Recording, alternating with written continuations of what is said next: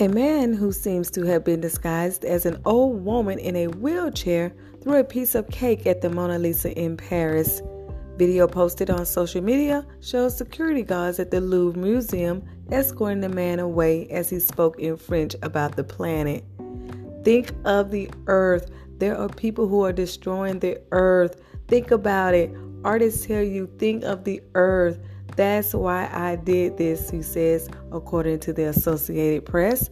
Another video shows someone clearing the cake off the glass, protecting the Mona Lisa, as onlookers held up their phones to film the incident's aftermath. The 36 year old man was detained and sent to a psychiatric unit, according to the AP. The original Mona Lisa was painted by Leonardo da Vinci between 1503 and 1519. The oil painting hangs in the Louvre's largest room, according to the museum's website.